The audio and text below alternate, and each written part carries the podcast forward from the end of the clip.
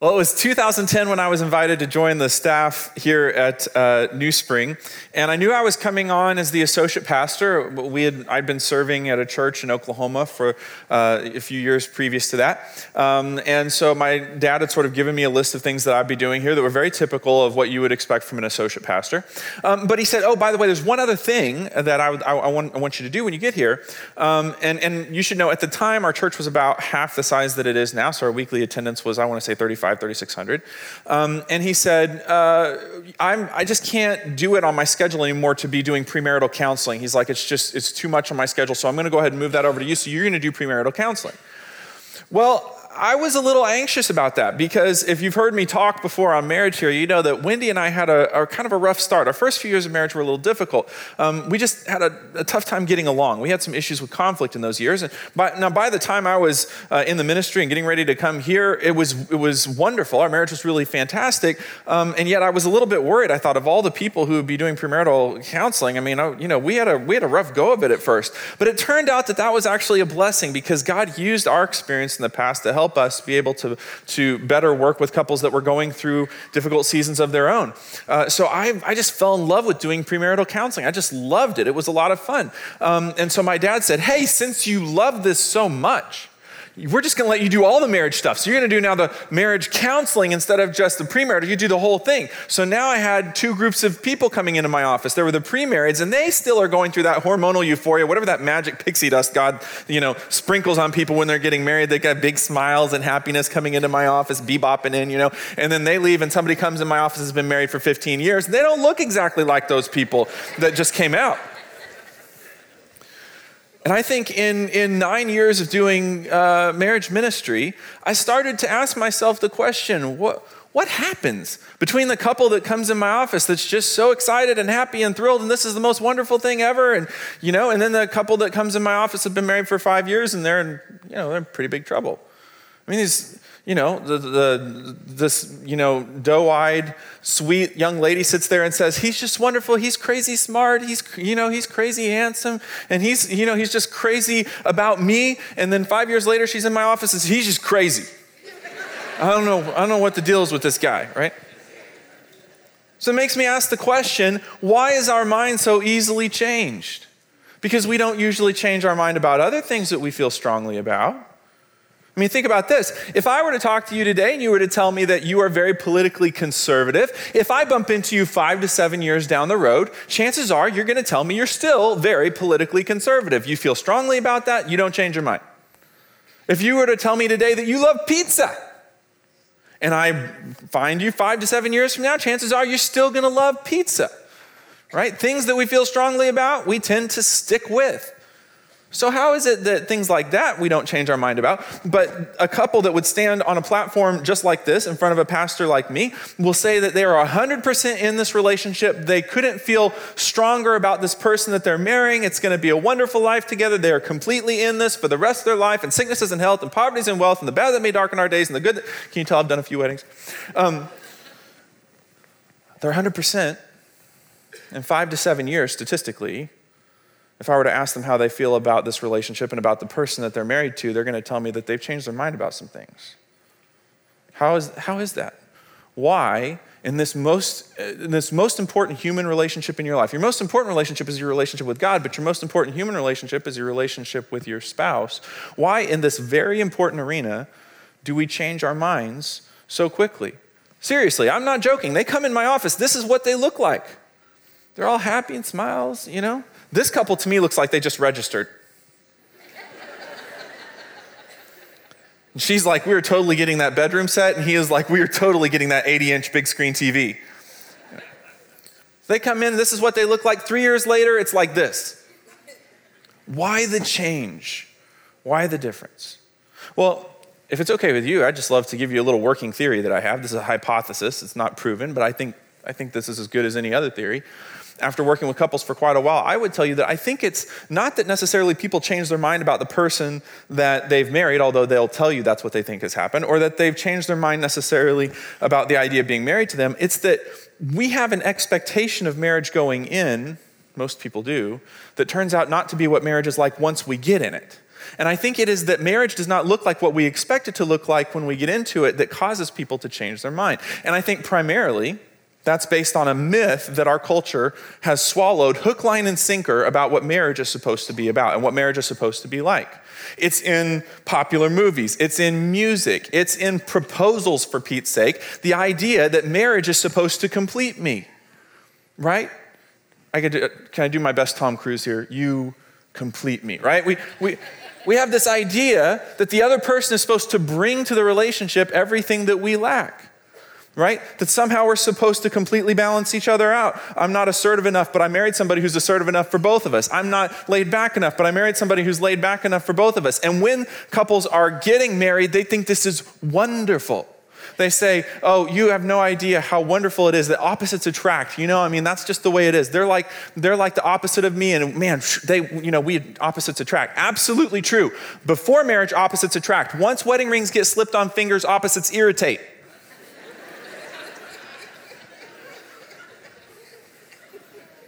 What used to be cute is not cute anymore. And what used to be quirky is now just flat out insane. Right? We think it's going to make us complete. As a matter of fact, we even have a terminology for this in our culture, right? I mean, I'm guilty of this. I'll talk about my better half. Oh, my better half's going to be here in 20 or 30 minutes as though I was a partial person right? As though I'm a half a person, Wendy's a half a person, and together we make like a half Jonathan, half Wendy, like Frankenstein. That's freaky. Where did we get this idea that somehow marriage is supposed to make me whole? Marriage is supposed to make me complete. Because if we read the Bible, it's very clear that no human being on this planet has the ability to make me a whole person. You and I both have something in common. Before we have a relationship with God, there is a God sized hole in each of us. And that's why at New Spring we're so big about finding ways to connect people to God because only God can make you a whole person. No other human being has the ability to do that. And if you expect your spouse to make you whole, you are giving them a, a, a God sized job, and they will always feel like a failure, and you will always feel disappointed. You see, your spouse can't make you whole. Nobody's capable of, of doing that, right? And so marriage is not a two-headed monster. It's not two half people becoming a whole person. It is two, it is two whole people becoming one team. If the myth is that marriage is going to make me whole, the truth is that marriage is about becoming a team, right? Check out what this verse says. This explains why a man leaves his father and mother and is joined to his wife. Now, where did we get this myth that marriage is supposed to com- complete me. Well, actually, we got this myth from a misinterpretation of this verse. Because if you keep reading, it says, and the two are united into one. In the older translations, it said, and the two become, anybody remember, and the two become one flesh. Right? So there was this misapplication of this idea that two individuals come together and somehow become one individual. Well, it was just a misinterpretation of Scripture. When the Bible says the two become one flesh, that is a euphemism for sex right? And by the way, God created sex, and so God has the right to determine where sex belongs. Listen, cultures are always going to try to mess around with the idea of marriage and where sex is acceptable. At the end of the day, uh, I'm, I'm, a believer in God, so I believe God is the only person who has the blue chips to define marriage and to determine where sex belongs. And what the Bible is trying to tell us in this verse is that sex belongs between a man and a woman in a married relationship. But if we back up to what is, the, what is this verse telling us about the, the nature of marriage, it's saying that the nature of marriage is that it's two people that are joined. So marriage is not like being a two headed monster, marriage is being a, a two person team for the rest of your life. I mean, I, I hit our premarital couples pretty hard with this. Because it's not a matter of, is this person going to make my life wonderful for the rest of my life? Because they don't have that power. The question is, do you want to be on this person's team for the rest of your life? I won't marry a couple until they're willing to tell me, of all the other human beings on this planet, this is the person I'd like to serve for the rest of my life. Because marriage is a relationship of service. Ephesians 5 says that we are to submit to one another out of reverence for Christ. It means that we put each other first because of what God has done for us. That means that my job is to serve Wendy for the rest of my life, and Wendy's job is to serve me for the rest of our life. So long as we are both participating in that, there is a beautiful balance in the relationship.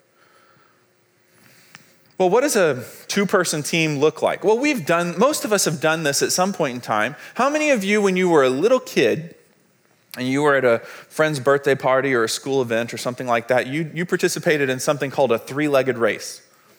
Go ahead and put your hands up because you're scaring me. Okay, good, good. All right, so most of us have. All right, I was worried there for a second. Um, so in a three-legged race, right? Now, three-legged race is a sadistic invention of adults who just need something to laugh at to make up for all the work they put into birthday parties, right? Um, but you end up tied to some other person and you've got to go from the start line to the finish line. How many of you who were in three legged races initially found that it was awkward, strange, weird, and very difficult to get from the beginning? Yeah, right? Because that's what it's like. Why is it difficult and why is it awkward? Because you're not used to being tied to another person. You're used to being by yourself. So if you want to walk over there, you can walk over there. If you want to walk over here, you can walk over there. If you you can change your mind half course. I was going over there, now I'm going over here. But the moment that you get tied to another person, it's not a matter of where I'm going, it is a matter of what? Where we're going. Because you'll find it's very difficult to go in a direction the other person doesn't want to go in. You're going to be dragging that person along, right? Now, technically, from a physics standpoint, it should be stronger. You should be stronger together. You have more strength together. You have more balance together. There are more limbs making contract, contact with the ground. There's more sources of balance. It should be easier, but at first, it's very, very difficult. Well, why do people change their mind about marriage? I think it's because they don't expect that at first it's going to be weird, awkward, difficult, strange, getting used to being tied to another person and going about everyday life when they have been up to this point single. And that's important because it plays into both what we expect from marriage before we get married and what we expect from marriage after we get married. When I used to do one on one premarital counseling, these days we do it in classes because our church has grown so large. I think our current class we have 11 couples in. But the time was that I would sit across from couples individually in my office and we would talk about their upcoming marriage. And I would like to just scare the ever living crud out of them in the first session, just for fun, you know? Um, because at first they think this is some sort of pass fail exercise. And if they give me the wrong answers to the questions, they don't get to get married, you know? Um, so they come in and I, I ask them this you know, very simple question. I say, So why do you think you want to get married? Well, it sounds very simple, but it turns out to be a very difficult question, actually, if you haven't really thought it through. And uh, couples would give me answers like, Well, we're in love. We're in love. okay, well, what does that mean to be in love? Well, you know, Jonathan, love. Good. I hear you. Love. What is love to you? Tell me, like, what does that mean? Well, you know, it's a feeling. It's a feeling you get when you're with them. Okay, I get it. So you're talking about the in love feeling. Yes, we're in love. Okay, good. What else? Well, they make me happy, right? And I think I make them happy. Please hear me. The in love feeling and because somebody makes you happy, neither of those are good enough reasons to get married. Neither of them are. let me tell you why.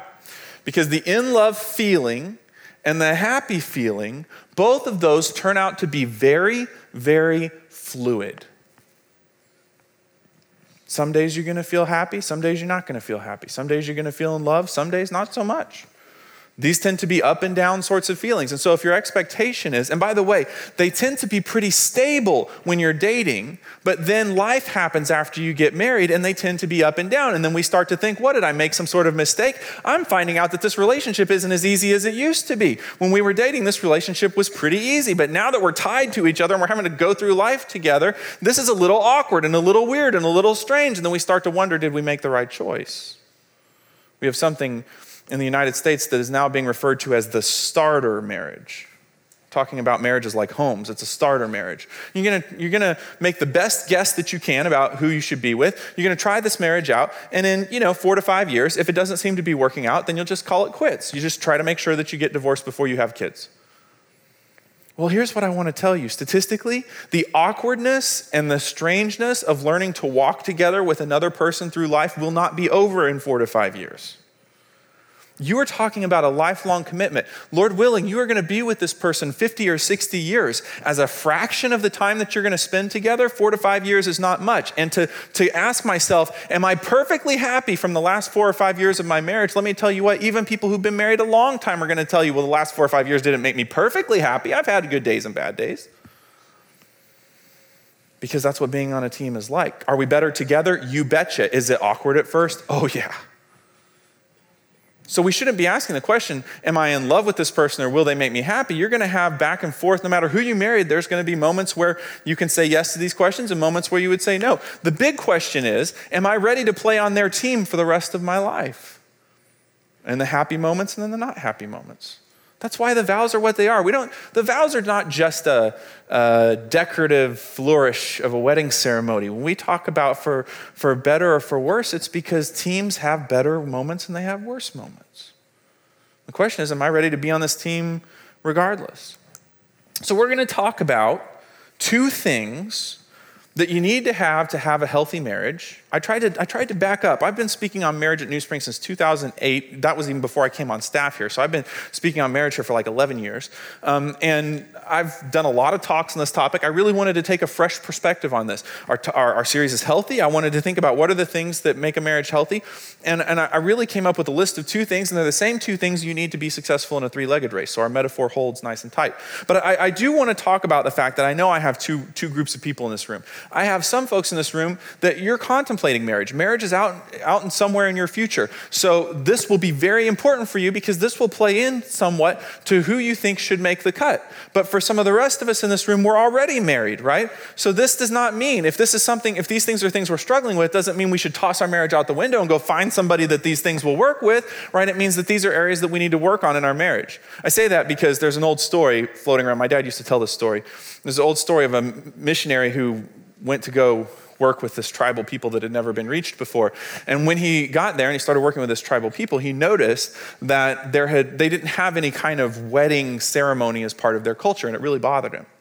And he said, no, we need to get this right. You know, he said, we need to have a big wedding ceremony and everybody will, you know, all the, the, the husbands and wives will get married and then it'll be, you know, then it'll be right. We need to have this ceremony. And the, the chief of the tribe said, okay, we'll do this.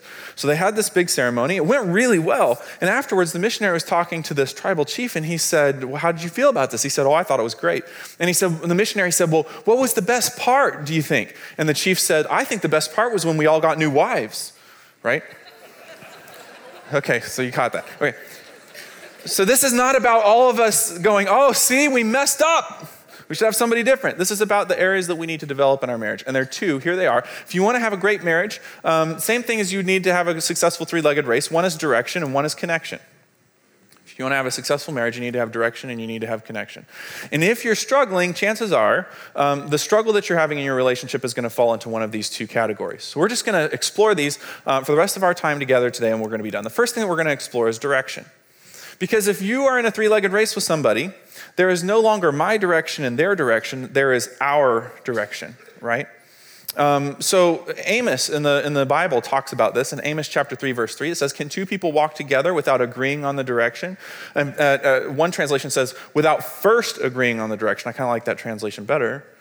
Right? The, the truth is, if you want to get somewhere in your married life, there's got to be some sort of meeting of the minds about how we're going to get there and about whether or not it honors the goals that both of you have.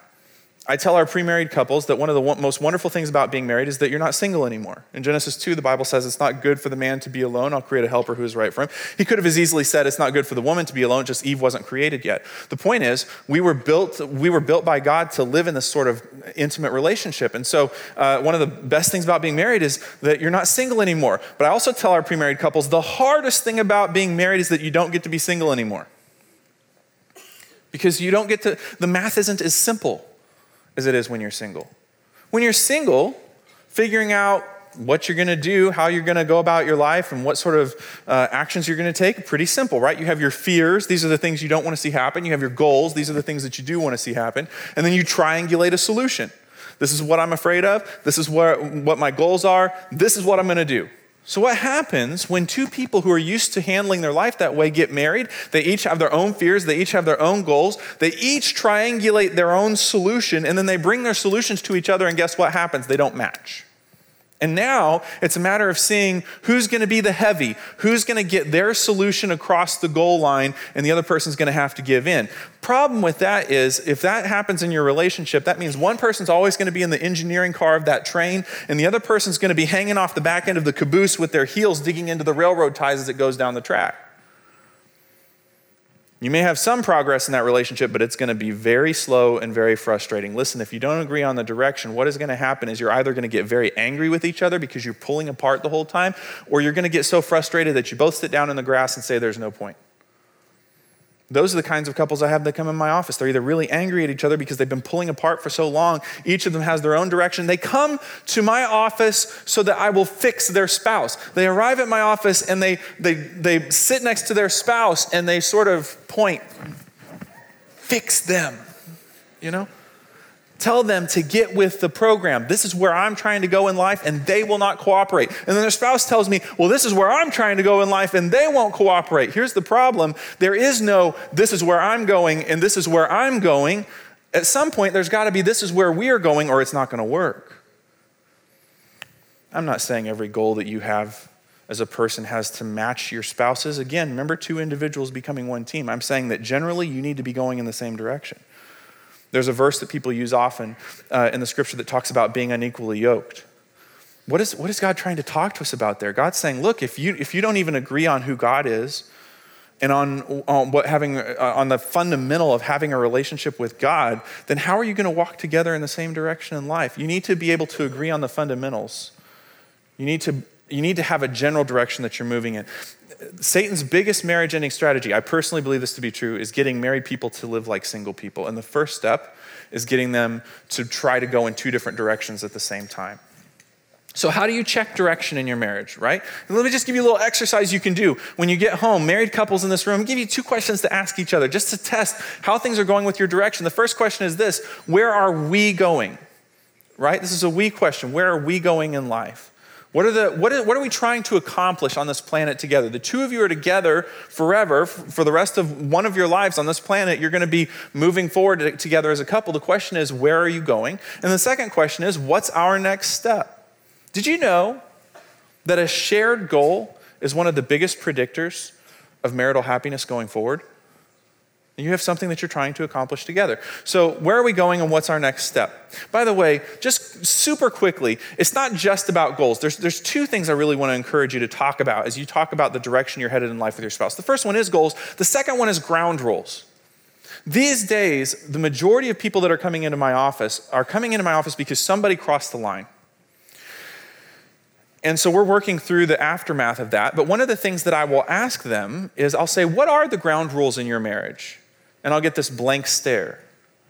Well, what I'm trying to say is, what are the lines in your relationship that you've agreed on shouldn't be crossed? And what's going to happen when those lines get crossed? Again, there's nothing there. Well, we just never talk about that. I'm not really surprised at that point that lines got crossed because it turns out the lines are very blurry. Every couple should know what are the ground rules in your relationship. Shouldn't, I, I'm not saying that it should be the same for every couple, but you should at least know what the ground rules are. Just an example of what a ground rule can look like my wife and I um, follow what is often referred to as the Billy Graham rules. It sort of makes us an antique, probably. Some of you couples would think of us as, as antiques in this sense, but that's okay with us. It works for us. Um, and so, what does that mean? It means number one, you will not find me in an enclosed area with a member of the opposite sex that does not have incredibly high visibility. So, generally speaking, I would not be in my office with, with another lady without Wendy being present. On the rare and odd occasion where that would happen, I have big windows in my office and my shades are 100% open because I want anybody to be able to see what's going on in there. We do not ride in cars alone with members of the opposite sex. We don't hang out alone with members of the opposite sex. We don't eat. Uh, you'll, you'll not find me at a restaurant eating with some other lady, Wendy not present. You say, well, Jonathan, do you think you could do those things? And, you know, do you think you have to have those rules so that nothing bad will happen? No, I, am I'm, I'm sure that, I'm, I'm sure that not having those rules would not immediately mean that something terrible would happen. The point is, we need to have ground rules. We need to have structure. Andy Stanley, pastor of North Point Church in Georgia, makes this point. I think it's a really good one. He says that if you ever drive in the mountains, you see the guardrails that they put up against the, the sides where the drop offs are. My wife and I lived in Wyoming for a while, so, so we remember this. And if you look at those guardrails, they don't put them right on the, on the very edge of the cliff because if you brushed up against it at that point, you're going over the cliff. There's no time to course correct. But instead, they put those guardrails well within the safety zone so that if you were to brush up against it, you would have time to correct course before tragedy happens. Why do we use something as strong as the Billy Graham rules as ground rules in our relationship? Because we want that well within the safety zone so that if there's any brushing up against it, there's plenty of time to, to change course to course correct. So you need to have goals, you need to have ground rules, you need to be clear on the direction that you're going. But direction isn't the only thing. We said the other thing that you need is connection. Right? A lot of the couples that I see coming into my office are struggling with this area of connection. Now, wh- what do we mean by connection? Well, kind of using our metaphor here. Remember when you were doing that three legged race and you were at this other kid's party and, and they team you up with this other person? It did not matter if you'd never met this kid before in your entire life. It did not matter if you didn't know them from Adam. You still walk up to them and what do you do? You put your arm around them, right? Because you know that if you lean away from this person, you're going to lose. The only way you're going to win, the only way you're going to win is if you lean in. And that's good advice for us as couples. Because I see a lot of folks that think that they're kind of leaning in and they're kind of not. They're sort of like 20% leaning into the relationship. Well, that doesn't work. You can't kind of lean in. You're either close or you're not close. So let's talk about connection and what it takes to have it in the relationship. First off, let's look at what God says. In Genesis 2, the Bible says, It's not good for the man to be alone. I will make a helper who is just right for him. And that word helper in the Hebrew has two meanings. One meaning is to be a companion, somebody who goes alongside. And the other meaning is a hero, somebody who's there for you, somebody who has your back. As a matter of fact, there's a couple places in the Old Testament where this word is used to reference God. So I'm, I'm called to be Wendy's companion hero, just as Wendy is called to be my companion hero. And the only way that works is if we're leaning into the relationship and if we're connected. So, in the time that we have left, which is very brief, we're going to talk about three ways to lean in. Married couples, building the connection is probably the, the first order of business if you want to see your marital happiness go up. So, I'm going to give you three ways um, that you can lean in in the relationship. This would be a good thing to take notes on. The first one is very important. If, if you are a member of the male species in this room, and you have checked out on me, this would be a good time to check back in. Because the first one really applies to you. It applies to everybody who's married, but guys especially, this one is important uh, for you, and we'll talk about why in just a second. But the first way you can lean into your relationship is to listen, right? To use these ears that God gave us.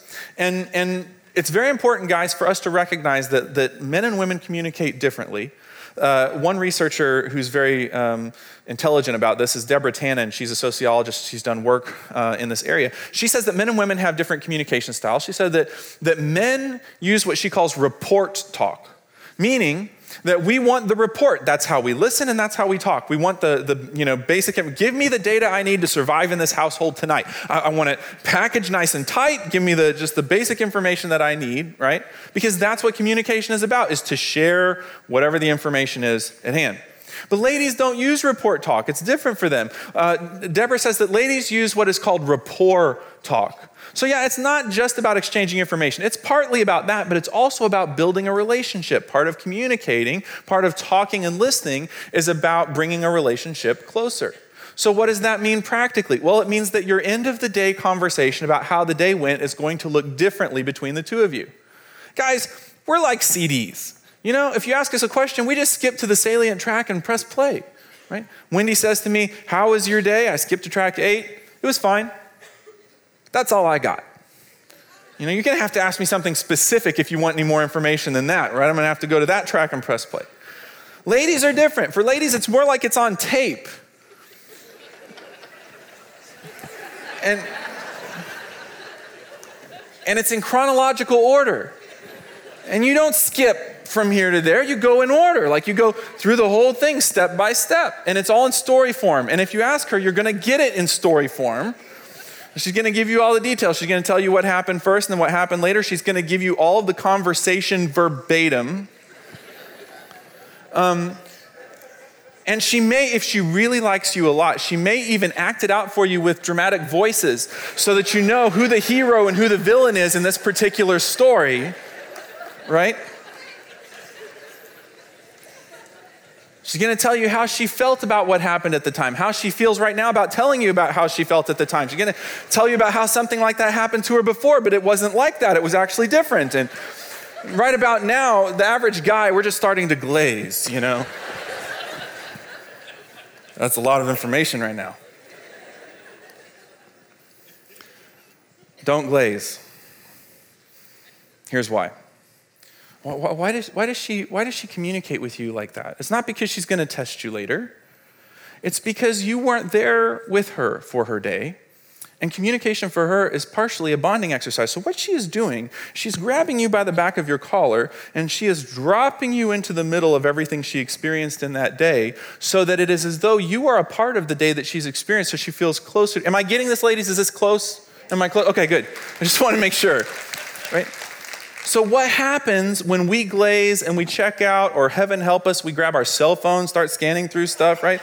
Um, it communicates a message that we would never want to send. It basically communicates a message that says, You're not important to me and I don't care what happened to you today. Guys, I know you. I know you would never want to send that message, but it can, it can easily be sent. That's why it's so important for us to listen. If we want to lean in, we've got to listen. Right? Here's another one. The second thing is this we need to insist on together time.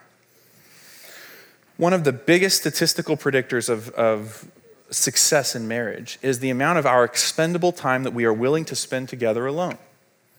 See, a lot of us, we treat alone time and we put it in the would be nice category. Yeah, it would be nice if we could do date night. It would be nice if we could spend some time together alone. Let me just disillusion you of the idea that any of that stuff's gonna happen. Anytime we put something in the would be nice category, it is gonna take a miracle of God for it to happen, given how busy our lives are at this point. If we want our relationship to be wonderful, we're going to have to put time together alone in the must category.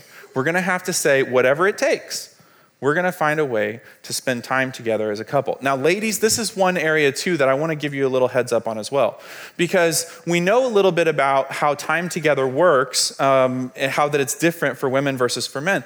See, women connect really eyeball to eyeball, face to face, talking, communicating. This is a large way of how they communicate. Our friend Dr. Les Parrott talks about how in Seattle, there with all the little coffee shops, if you go in there, you'll see two ladies talking to each other. Maybe they're having a Bible study, or maybe they're just talking, but they're you know eyeball to eyeball, leaning in at the table. Maybe one's even got their hand on the other one's hand. You just don't see that a lot with guys.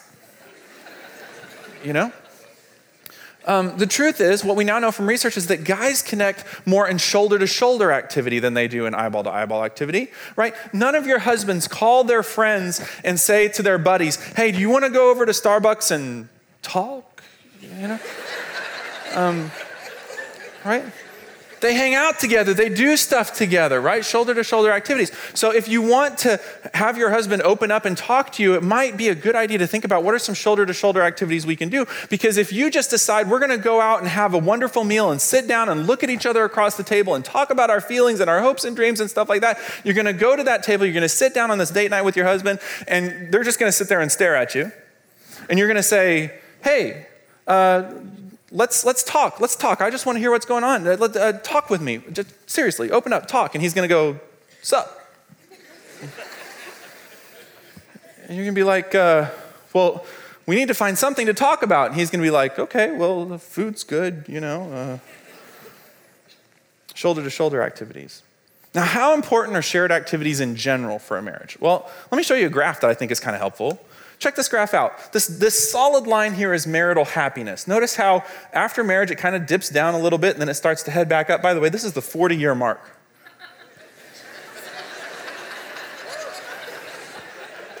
How many couples do I have have been married 40 years? You are on the upswing, my friends. Okay? But here's what I want you to watch. Check out this dotted line that represents shared activities.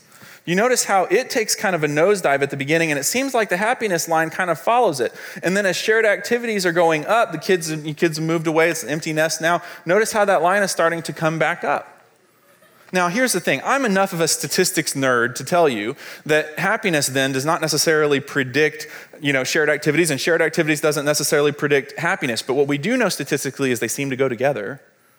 So, if we want to experience more marital happiness, it would not be a bad strategy to try figuring out how do we have more shared activities as a couple. So, I wouldn't leave you hanging on this. I want to give you a way you can do that. Let me show you a strategy that you can use to actually have more shared activities in your marriage. You can do it now, not wait for 40 years. Let's, let's do it now, okay? So, this is something we teach our couples in premarital. It's called the 321 plan. This would be a good thing to take notes on. So, how, here's how the 321 plan works it is that in the course of a year, you're going to do three things that are specifically for marriage enrichment. You're going to do, could be going to a marriage conference, it could be doing some sort of uh, event with the Married Life Ministry here at New Spring, or it could even be that the two of you just go to the local Christian bookstore, pick a really great marriage book out, and you know, at night you read through a chapter together until you're through the book. Something like that. But you're going to do three things uh, for marriage enrichment in your relationship two overnight getaways. For Pete's sake, get out of Dodge right? Go, go somewhere away from the normal stresses and strains of life and do not take work with you. Turn off the work notifications, get unplugged for a little bit, and really spend those two overnight getaways uh, focusing on each other. And then this is the hard one one date night a week. One date night a week. You say, Jonathan, there's no way we could do it. Here's the thing we tend to make the things happen that we think are most important in life. We can make it happen it just may mean that we have to sacrifice in other areas, but we can make it happen. Three marriage enrichment events, two things that we're going to do where we're going to go away for uh, an overnight uh, trip, and then one date night a week. Now, by the way, I, just, just a thought our marriage retreat that's coming up is both a marriage enrichment event, an overnight getaway, and we even have a date night built in on Saturday night. So I'm not saying, I'm just saying, okay? Um, Something to think about. All right, so here's the last thing. I told you I was going to give you three ways that you could lean in. Here's the last one. The last one is this you need to invest. You need to invest. You need to be willing to sacrifice for your marriage, to put something into it. You're not going to get anything out of your marriage if you're not putting something into it. I'm talking to some guys in this room that the last time you bought your wife flowers, Reagan was president. At some point, we've got to de- determine uh, how are we going to build this relationship up? What are we going to put into it? Let me show you what Jesus said in Matthew. Matthew chapter 6, Jesus said, Wherever your treasure is, there the desires of your heart will also be. What is Jesus saying? He's saying your heart will always follow your investment. Always, always, always. What you are passionate about and what you are into is always going to be a, a function of what you invest in. I talk to couples all the time who tell me they've fallen out of love. Nobody falls out of love. We only ever fall out of investment. And then we wonder why our feelings aren't the same. If we want to have stronger feelings in our relationship, we need to make a stronger investment. I'm going to, I'm going to finish with this. I, I, have a, I have a weird, I'm just weird how I think about some weird things. So I'm just going to tell you this is probably a weird observation to close out a message with, but I'm going to do it anyway. I do a lot of weddings, that's true, but I also do quite a few funerals. And um, I've, I've spoken at several funerals for people who've been married for 50 or 60 years. And right before the message, I always talk to the spouse and I ask them, is there a favorite verse or anything specifically that you would like me to include in the, in the, you know, in the message? And uh, they'll tell me about what it was like to lose their spouse and how difficult it's been for them. I have yet for any one of these people to tell me, it's just so hard for me that they've passed away because they were just so hot.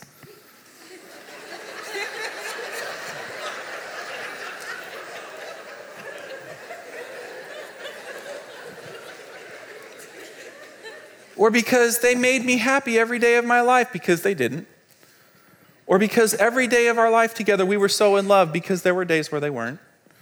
You know what those people will tell me? They'll say, We made such a good team. Together we were better than we were apart. We brought something to each other's lives. I'm increasingly convinced that if we want to have great marriages, we have to begin with the end in sight. Here's the deal if Wendy outlives me, I want her to someday be able to say, Jonathan was a great teammate. She doesn't need to say Jonathan was hot because look at my hairline, it's already gone. That ship has sailed, right? I just want her to be able to say he was a great teammate and we were better together. You can be better together too. It takes direction, and it takes connection. Let's pray. Father, thank you so much for your love and for the fact that you've shown us what relationships are really all about. Help us to live out your love in our marriages. Help us to have strong, connected uh, relationships where we can move forward in the direction that you've called us. We pray this in Jesus' name. Amen. Thank you so much for being here this weekend.